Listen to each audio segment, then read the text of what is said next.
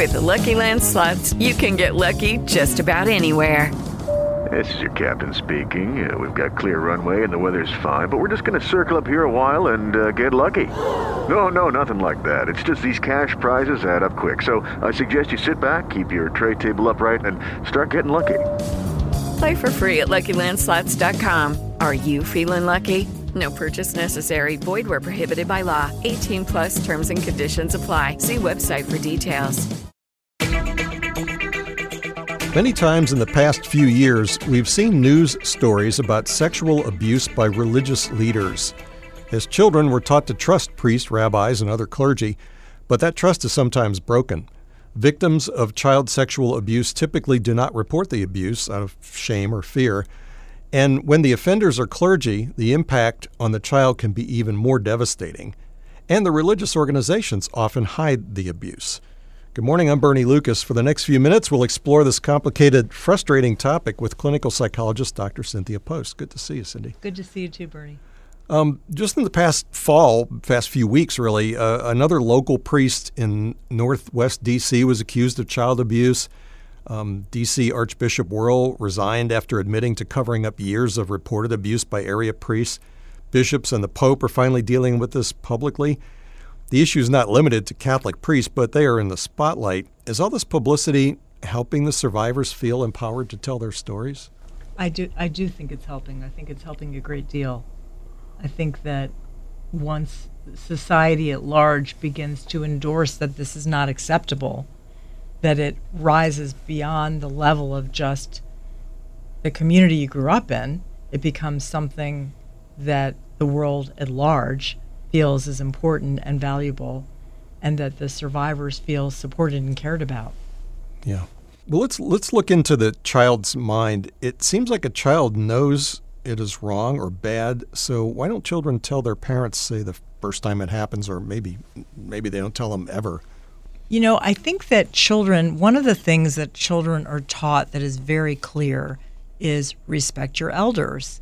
You know, people in positions of authority we as your parents, certainly if you belong to church, people who are in charge of the church, particularly priests, that you should be listening to people that are adults.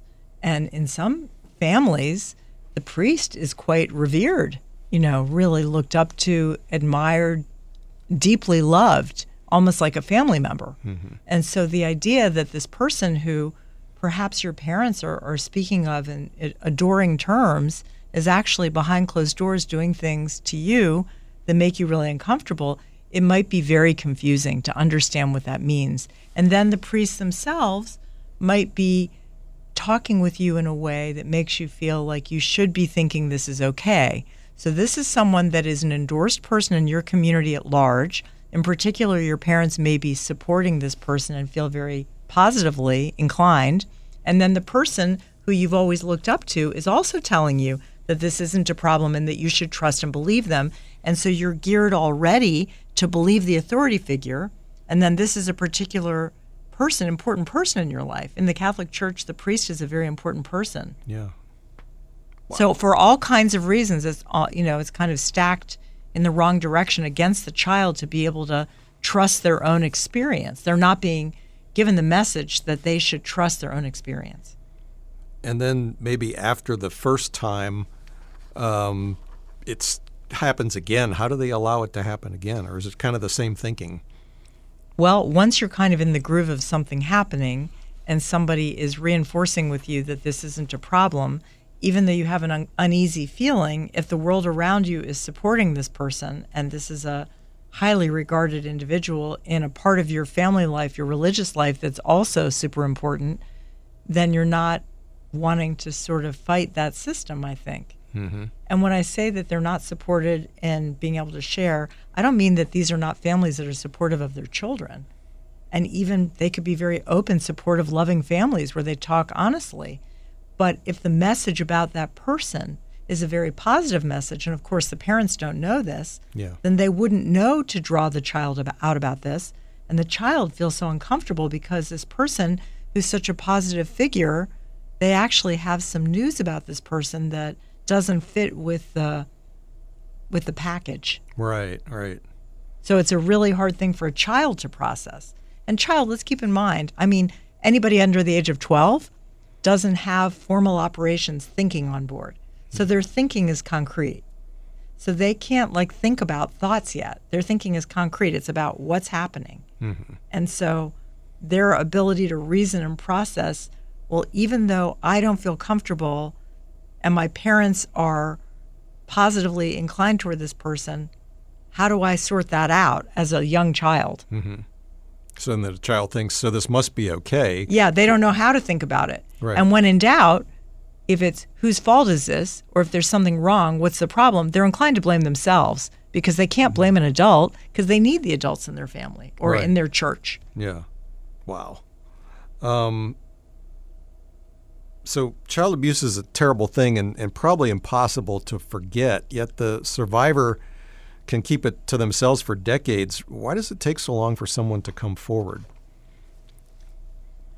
Um, the way that I think about that is I, I think of it similarly to the way that I think about an alcoholic. First of all, once you admit this, then you're admitting something that is really uh, makes your life a miserable experience to realize that you are doing something that is really unacceptable in society, for which you will probably do a lot of jail time. And then, in addition to that, like an alcoholic, once you say I'm an alcoholic, you have to look at all the things that that alcoholism means. And the same thing is true for a sex offender. Yeah. Now I'm thinking. Well, in this case, in this case, I'm thinking of the person who's who's been, who's the survivor, and and they're keeping this to themselves, and it takes them a long time to either admit it or admit it out loud. Okay. So, in that case, the reason that the person waits so long, well, in some cases, they actually don't even really remember it. It's so repressed. Mm-hmm. So, one of the things that people who are abused do is they utilize a defense mechanism called dissociation. And mm-hmm. so they actually kind of detach for, from themselves and actually sometimes in, some cases actually forget that it even happened.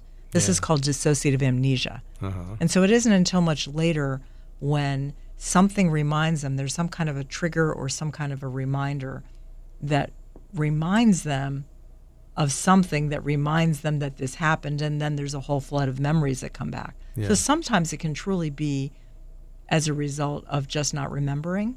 Mm-hmm. And in some cases, it's a, a matter of, you know, if the if the church is really still central in your life and in your family, and you don't want to be a problem and um, be saying negative things about something that's such an important part of the structure of the society you live in, Yeah.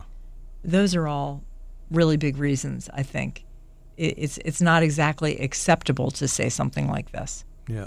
So it's so it's happened, and and the the person didn't didn't think there was anything necessarily wrong because of everything that you've just just said, and then maybe it stopped happening, and they just sort of moved on and forgot about it, and then all this publicity for these kinds of things comes out and maybe triggers that memory. It, it could be the publicity too, for sure. Yeah. Like there was that um, there was a movie uh, series called The Keepers. So that's an example of a show that was on. Um, that those kinds of things, if a person had been abused, then watching that show could trigger them.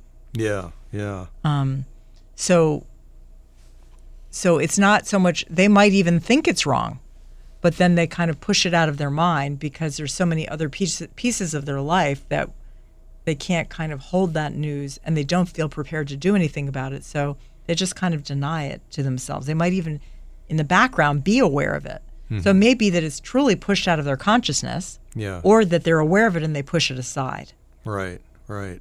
And this can have a, a kind of a lifelong eff- effect. I mean, how, how does this kind of thing impact their lives, maybe their relationships as they grow into adulthood?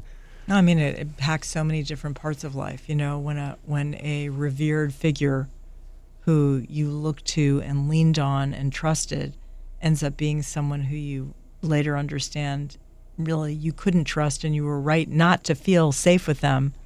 It just um, wreaks havoc with a person's system of trusting other people in the world, Yeah, their friends, possible relationships, how they conduct themselves, and, and how they think about other people yeah, so many levels of life. How you feel about yourself, how you feel about your relationships with other people, everything. Yeah. Uh, we started to talk about the, the offenders and and because we're talking about the survivors mostly, but you know the offenders. What are some things that that lead somebody to abuse children?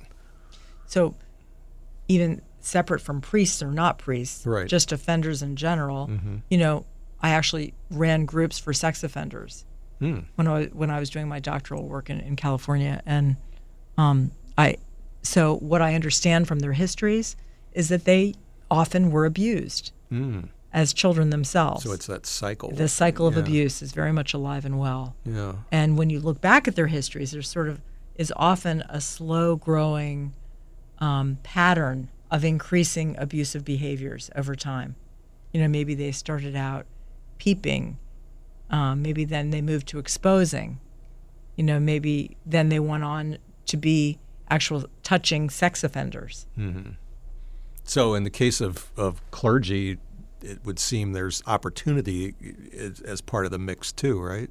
Or yes, absolutely. And so, unfortunately, in our society, when we're looking at the issue of abuse, you know, this is a particular type of abuse we're talking about today, Bernie, which is priest abuse, which is a Right, right. particular um, abuse of power. Right. Um, but so many of these people are Boy Scout leaders, or or they're um, you know known as the Citizen of the Year. They get an award.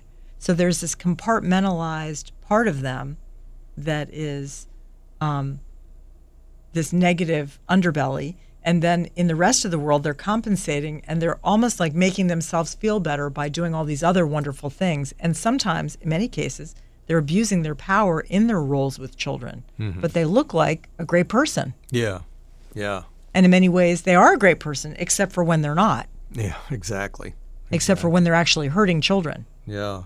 Um, in the case of, of priests, it seems like the um, the targets are usually boys. Is that true?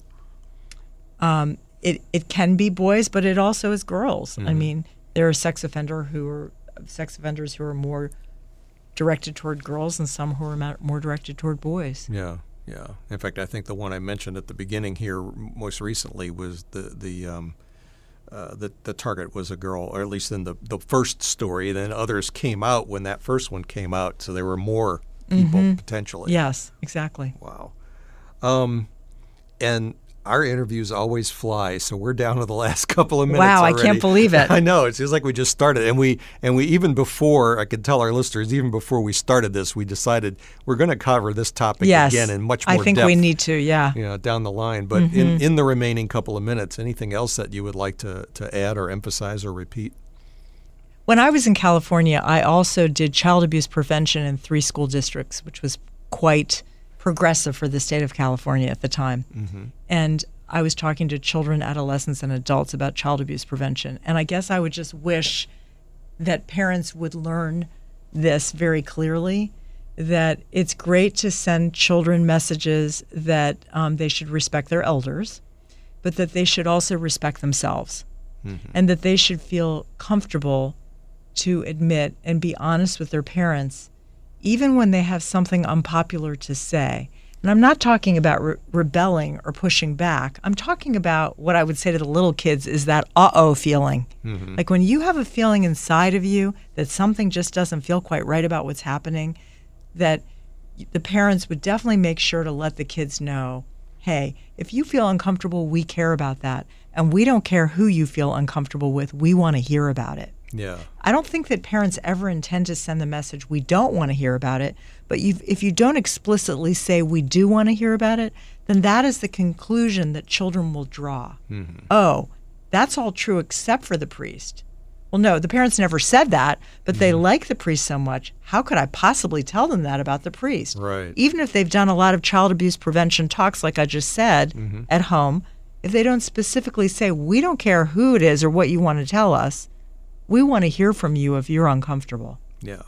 Very good. Well, we will we will end there for this conversation, but we will have more on this topic. Uh, clinical psychologist Dr. Cynthia Post. Always uh, good to see you and good to have these conversations. Good to see you too, Bernie. And if someone wants to reach out to you, how should they?